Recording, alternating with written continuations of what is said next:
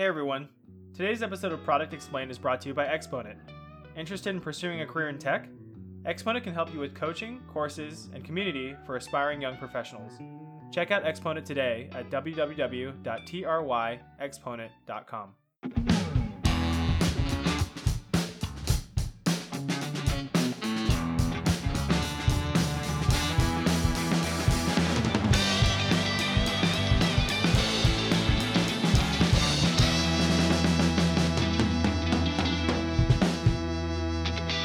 Hey guys, welcome to Product Explained, a show where we talk about products, companies, and how we like to think about them as product managers. I'm your first host, Jeff Lee. And I'm your co host, Mike Alkazarian.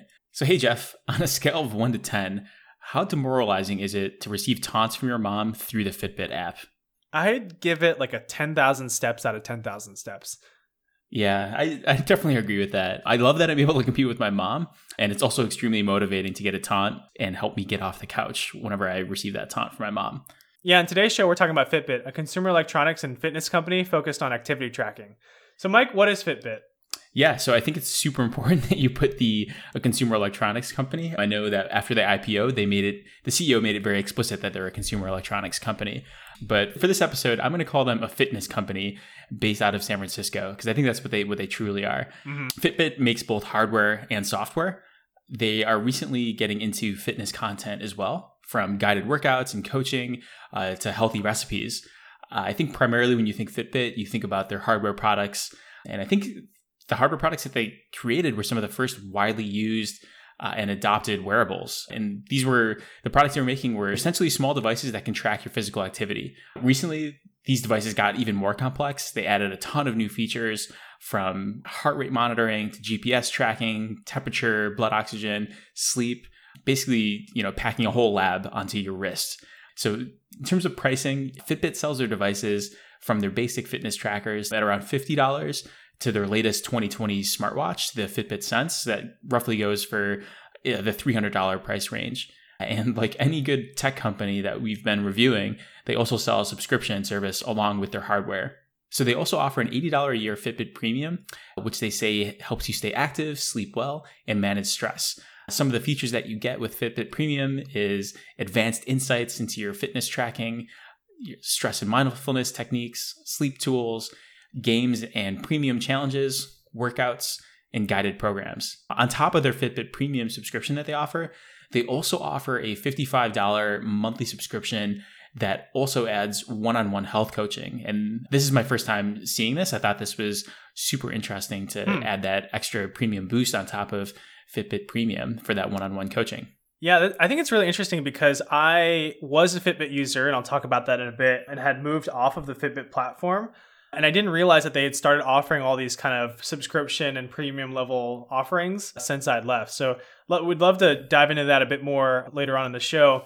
A bit about the product and the history of the product. They were founded in 2007 by James Park and Eric Friedman. Uh, their first product was a Fitbit tracker, and as Mike said, it's as simple as a step tracker that you know activity tracker, step tra- step monitor, that Bluetooth sync to your phone, and you know eventually just just gave you a number, a, a, number of steps that you know depending on how often the accelerometer moved, they were able to tell you how many steps you had. It was fairly accurate depending on how you wore. Uh, that tracker. And as Mike said, that was kind of their MVP and had, had expanded to now $300 smartwatch trackers.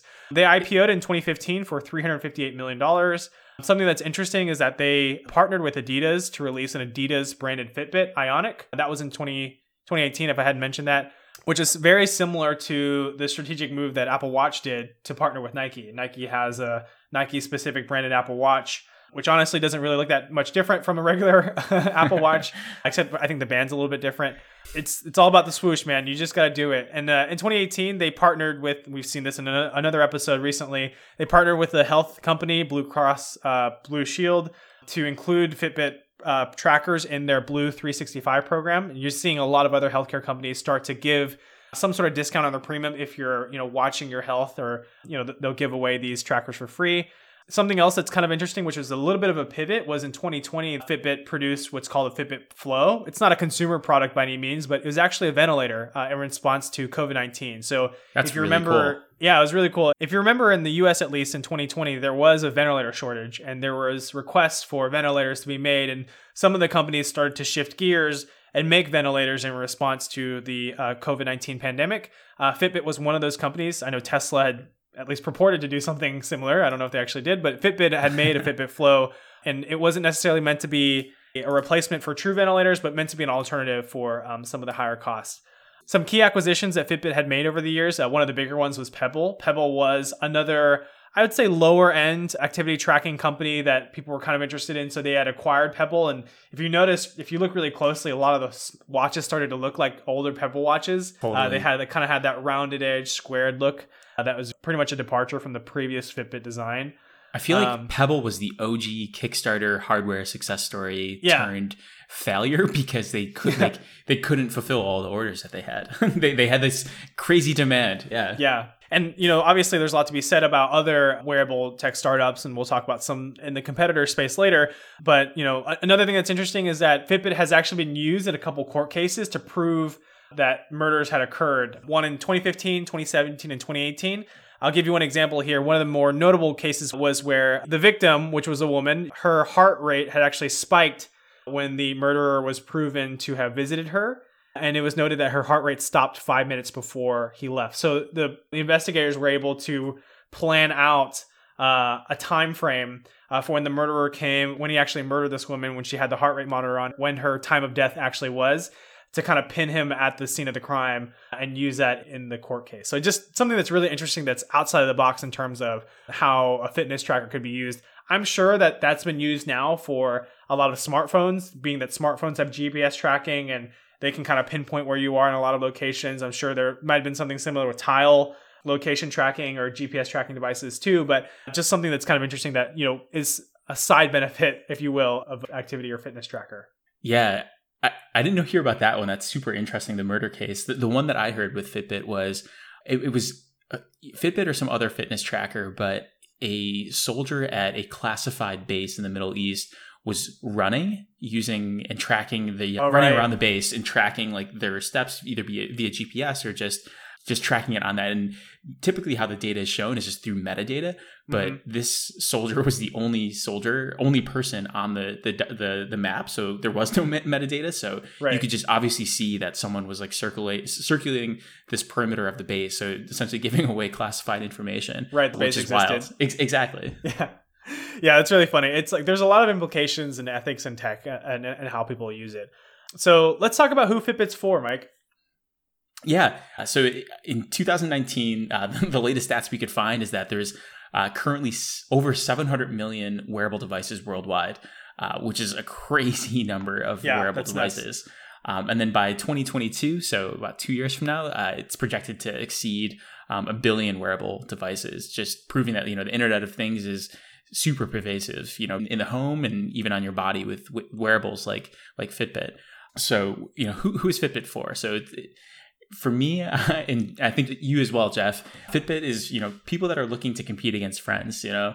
Like I mentioned earlier in the episode, uh, one of my f- favorite Fitbit friends and real life friends, I guess, is my mom. Uh, but I love seeing her her updates, her taunts or her cheers whenever I hit a goal or don't hit a goal. And then she's a nurse, so she's always walking at night. So we have a little group where we compete and so her friends are now like my friends on on fitbit and we we can sh- basically share like different challenges and see who had a good day and, and, a bad day so i think that that's one segment you know it's just like the, the friends and family competitive i think the, the way that fitbit gamified their community side of the app is just is brilliant. So I can ha- you can have stories like like I just shared with competing against my mom and then my mom's friends all in the, the hospital. But I, I also think Fitbit's for fitness junkies. So folks that are just really into fitness that, you know, if if it's not tracked, it never happened. Fitbit really gives you that key insight into the data, be it like how many miles did I run or you know, how many steps did I take or what was my heart rate at different parts of that X, Y, and Z race. And then in the same vein is this people that are looking at getting more data. So people that want, you know, to understand sleep tracking, want to understand the oxygen levels or anything anything else like that. I think Fitbit is filling a really interesting space with their wearable device. Yeah, totally. And I want to talk about like why I personally chose Fitbit from an anecdotal perspective. And I think what was neat about it is I personally, I'm always kind of like a first adopter for tech. Like I'm sure you are, Mike, with a lot of the stuff that we see. And I thought it would be really cool to get a sense for how many steps I'm taking. And in, in the fitness industry, they call it NEAT. So it's basically like activity that you can do without having to do any strenuous or uh, active exercise. So things like steps or standing or things of that nature. So I was really just trying to increase my base metabolic rate, if you will, just by like walking more steps and doing that uh, actively. And then I had a lot of friends that happened to also be on Fitbit. And what was cool early on was that you can actually use a Fitbit app back in the day by using other trackers, like even just your phone, if you remember. And so it was really smart because Fitbit was trying to get people onto the platform competing with one another in these challenges and even if they weren't using a Fitbit product, and then they slowly offer up like, hey, if you're using a Fitbit device, you can also get this benefit, and vice versa, and then people start to come on platform. Where I kind of fell off, where it sounds like you stayed on, which is really interesting, is that I had friends stop using Fitbit and stop doing challenges, so there's really no, I guess, anchor for me to stay on Fitbit. And I actually moved into using an Apple Watch where I already had an iPhone. I wanted to control things like Spotify with. I wanted a smartwatch essentially, and this was before Fitbit had really delved into the smartwatch, like full smartwatch realm. And even before then, I was looking at some of the competitors, which we'll talk about in a bit. But for me, there was no value proposition left to stay on Fitbit. But for me, like I, I really enjoy doing the challenges with Fitbit. It's just my friend circle just stopped using it, and so there's nobody for me to compete with anymore. Whereas it sounds like you have a continuous and ongoing and persisting group that you can do challenges with. So you are still and have recently purchased another Fitbit. Is that right? Yeah, it's, it's true. I actually just came yesterday, so I, I, oh, nice. I just finished uh, programming. But I definitely agree with you that there was a gap in functionality, and I wanted a smartwatch mm-hmm. for so long. Yeah, but Fitbit just wasn't scratching that itch. I'm on Team Android and Google, so I right. would not get an right, Apple right, Watch. Yeah. So I think that's what I've been holding out for. Is I don't know if we touched on this, but Fitbit is under the process of getting acquired by Google. I think it's going to finish in by the end of 2020 if it goes through the regulatory process. But I was super excited for that because I knew that I'll have that tight Android smartwatch and mm. Fitbit because I have all this existing data that I don't want to lose with Fitbit. I love right. being able to look back at like my Fitbit data and just seeing, you know, when I was super active and recently when I was living in Seattle, I did a bunch of hikes and I, I loved seeing those really long, really high spikes in activity on like mm-hmm. Saturdays and Sundays where I'm hitting like, you know, like 25, 35,000 steps. That was really cool to me. But I totally hear you where I wanted that smartwatch functionality as well. And I think the reason why my community bubble stayed active was because uh, my mom being a nurse, so like her bubble was always like changing. Like right. nurses would change different floors, so she would have yeah. different friends, and we'd start new competitions. And then when there was that gap in the hardware, when they needed to have that smartwatch, I I ended up going to grad school, so I just had a whole different bubble of people that I was excited about, you know, right. competing with. So yeah. I think that if I maybe necessarily didn't have that huge disruption in, in my personal life, I might not have I might have had that same decline that you would have had. Yeah, yeah, totally. I think uh, that's a good segue into talking about competitors too, and and how other competitors have offered different things. I, I mentioned before I moved into I guess the Apple Watch family because I was already using Apple and I was able to use other fitness. I was just mainly concerned with the steps, the number of steps, and less concerned with the competition because the people on, in my inner circle weren't there anymore. So I was just using Apple for pure functionality and the ecosystem. And it sounded like you stayed on Fitbit for for similar reasons. But I'm curious, like you know, I know that Fossil, for example, has a pretty competitive smartwatch. Had you ever had you even looked into Fossil's smartwatch? I think they were like Android friendly, if I remember correctly. So yeah, so it, it, again, it was just like nothing had a, a pure Fitbit integration. If right. I'm going to go with smartwatch, like it might as well be a Fitbit because I didn't want to be like the nerd that had two watches on. Yeah, you know, I was I was going to have like my Fitbit and a smartwatch. Like, yeah, I probably would have like if I, but my fiance would have just been like, take that off. Yeah, you look obnoxious. Yeah. I know, like you're not a you're not a robot turning an Android. Yeah, but I think like all this reminds me just talking about competition as I would I would have loved to be in early days when Fitbit was being ideated, where I'm sure it came up. I don't know if you remember Tamagotchis. Yep. Those yeah. little like toys when we were in middle school, which were yeah. essentially pedometers that right. had a mini screen that you had to. And for those of you, uh, we're definitely dating ourselves by bringing up Tamagotchis right. in this. but yeah, it was a little like maybe an inch and a half by one inch device that you kept in your pocket. And I was probably in like fifth, sixth grade. So what is this? Like early 2000s it had a pedometer in it so it could count like the up and down steps per se and then you you had to keep alive keep your animal alive yeah so and your animal was called your tamagotchi and so if you weren't active your animal would would die but it's funny because like you could obviously game or yeah, like fraudulently use it by just shaking it, you know, to feed Yep. to feed your animal Yeah. and you know Yeah. and and do all of this. But the trick um, that I always learned was like to put it on top of your laundry machine.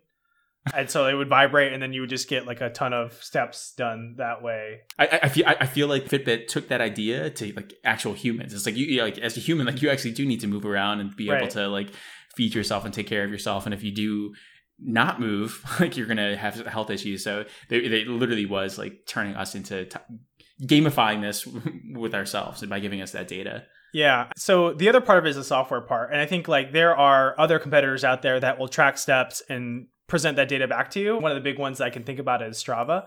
And Strava to me scratches the same itch that Fitbit did, but in a different manner. What I like about it is now I'm seeing myself going on hikes with people, whereas I'm not necessarily competing against them because we're going on the same hikes, but I'm able to then take the topogra- topographical map and then send that or share that back with people and say, hey, look at what we did. Like, here's where we were, here's where we had our stops, here's the elevation changes, etc. And it's just kind of a cool, I guess, like scrapbook, if you will, of all the different hikes that we've done, especially during COVID. And then I, even, you know, when I was doing more jogging, I would use Strava as well to kind of track my jogs. For me, because I wasn't less concerned about the competition part, not because I didn't like it, but because I didn't have an, anyone to compete against, and more concerned about the data, I then transitioned from being a Fitbit user to a Strava user, and I use Strava a bit more because of that. And like it gives you real time, like, hey, this person's going here and there, which I don't. I know at the time I think Fitbit didn't give you GPS data; it just gave you steps, but probably now they give you GPS data because there's GPS integrated into the watches, right? Yeah, so it's it's interesting because like that is when I it was 2017 when I was on the fence of leaving Fitbit Mhm. and they came out with the Ionic and that Ionic the Ionic watch had a GPS in it. So I actually and that's like right around the same time I started using Strava with Fitbit. So like it Yeah. in, like Fitbit integrated with Strava so I could push my data over to Strava so I could track and like compete on the Strava platform. So I like now that you're talking about it, like I guess like I compete less on the length of the data and like whenever I go for bike rides, I always Mhm. like turn my Fitbit GPS watch on and I love seeing like on Strava like your ranking. It's like oh Yeah. like you're king of the mountain because you went like a billion miles an hour down Yeah. this little stretch of road and knocked over a grandma. but Fitbit, it's just like the aggregate. It's like Yeah. hey, it's like you did 10,000 steps. Like that's good. That's great. But it wasn't like that granular, like high intensity that Strava was. I like Strava because, like, even for bike rides, I, I'm not a bike rider by any means, but I've seen when they do bike rides, there are stretches, like even on like well-known trails, that Strava will actually call out, like this is a blah blah blah stretch, and the typical speed is this, and you go in this direction or whatever. Definitely. And it's something that Fitbit can't go as granular into. And speaking about like other competitors, it, with Fitbit's new, you know, premium uh, one-on-one coaching, it, it- they're almost tapping into your budget, your like your individual budget for that local gym that you might subscribe to or, or, or might be a member of. So I, I think that's another interesting play by Fitbit. Yeah, obviously we we've covered other products on the show before, like Peloton, that have done similar, you know, not one-on-one coaching per se, but classes, and I think it's really neat that they are going that route as well.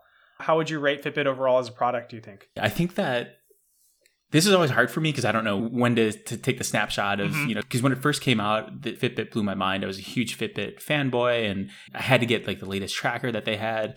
This must be like 2014, 15 timeframe. So loved the product then, had a lag in, you know, between 2016 and 2018.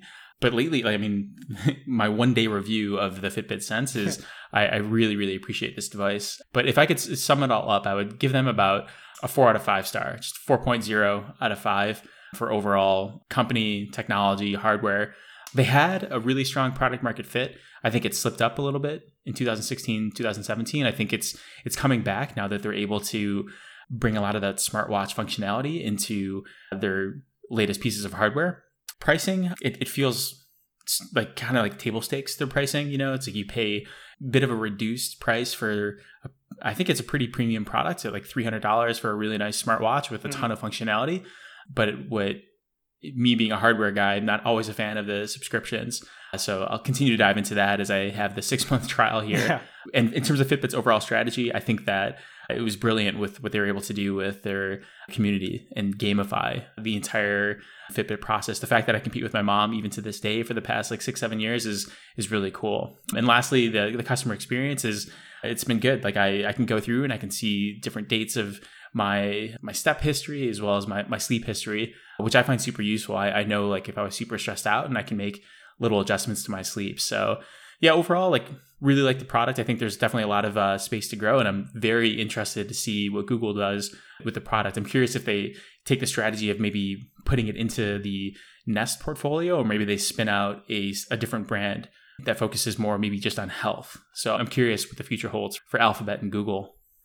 Yeah, I'll take a stab at giving my review. So like I I'm going to review it as the current state because, you know, for example, like Skype got a head start on everybody else on on VoIP, and they obviously lagged behind. So I'd rate them pretty low, and I think I'd kind of do in a similar way the same thing for Fitbit, even though I won't be super harsh on them. I think that they really impressed me being, like you mentioned, one of the first premier wearable technology companies activity tracking fitness consumer electronic companies out there and people kind of followed their mold. And you saw like when fitbit spun up they kind of proved out the business model and then you saw smartwatch companies come afterwards and they started to create more premium type items because they had the overhead and the, the kind of scalability that say apple does. I think you know weirdly enough i feel like pricing is weird for me because before when fitbit was a middle tier item where it provided all the core functionality, but not necessarily all the bells and whistles. I really like the pricing. For $70, $80, $100, you can get whatever regular Fitbit tracker. It's just got numbers on it. The first Fitbit I had, uh, I can't remember which one it had, but it just had a simple LED screen which had the number of steps. It showed me when somebody was calling. Whenever I had a text message, it would vibrate. Even that was like, I felt like a lot of value for what little I paid. And then it's just interesting for me that they are now competing against these higher tier smartwatch models, which I think is not necessarily the right play.